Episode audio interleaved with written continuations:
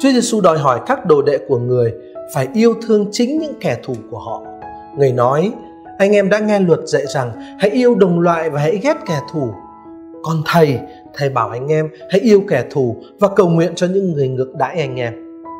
Chúa dùng động từ agapao để nói rằng tình yêu dành cho kẻ thù ở đây là một tình yêu mến hy sinh cho người mình yêu tình yêu này phân biệt với tình yêu được diễn tả bằng động từ phileo là tình thương yêu có sự trao đổi, có sự đồng thuận hộ tương dựa trên các phẩm chất, các sự quan tâm, các sự để ý đến nhau. Ở đây Chúa Giêsu dùng động từ agapao khi nói hãy yêu kẻ thù. Như thế tức là có một thực tại mới mẻ hẳn được yêu cầu.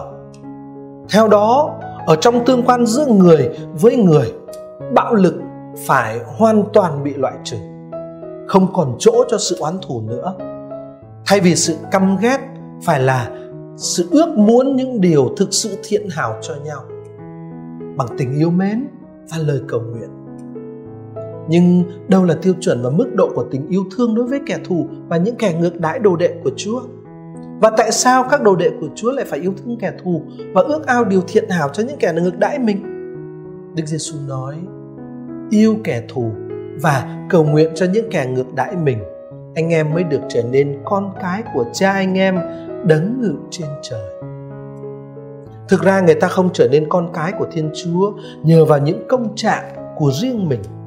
Nhưng mà bởi vì đã được là con cái của Thiên Chúa, họ phải chứng tỏ tư cách cao quý ấy bằng cách hành xử như chính Thiên Chúa đã hành xử, tức là yêu thương, không phân biệt, không kỳ thị, không theo nguyên tắc hòn đất ném đi hòn chì ném lại, mà là yêu thương vô điều kiện, yêu thương không mong chờ đáp trả. Điều quan trọng nhất là các đồ đệ phải nên hoàn thiện như cha trên trời là đấng hoàn thiện.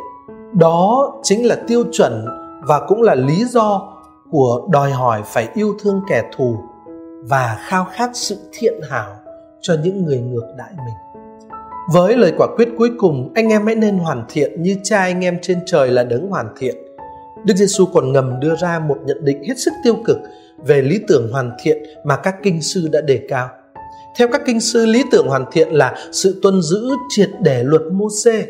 Nhưng theo Đức Giêsu, chính tình yêu vô vị lợi và không giới hạn mới là yếu tố làm cho con người nên hoàn thiện và nên giống cha trên trời là đấng hoàn thiện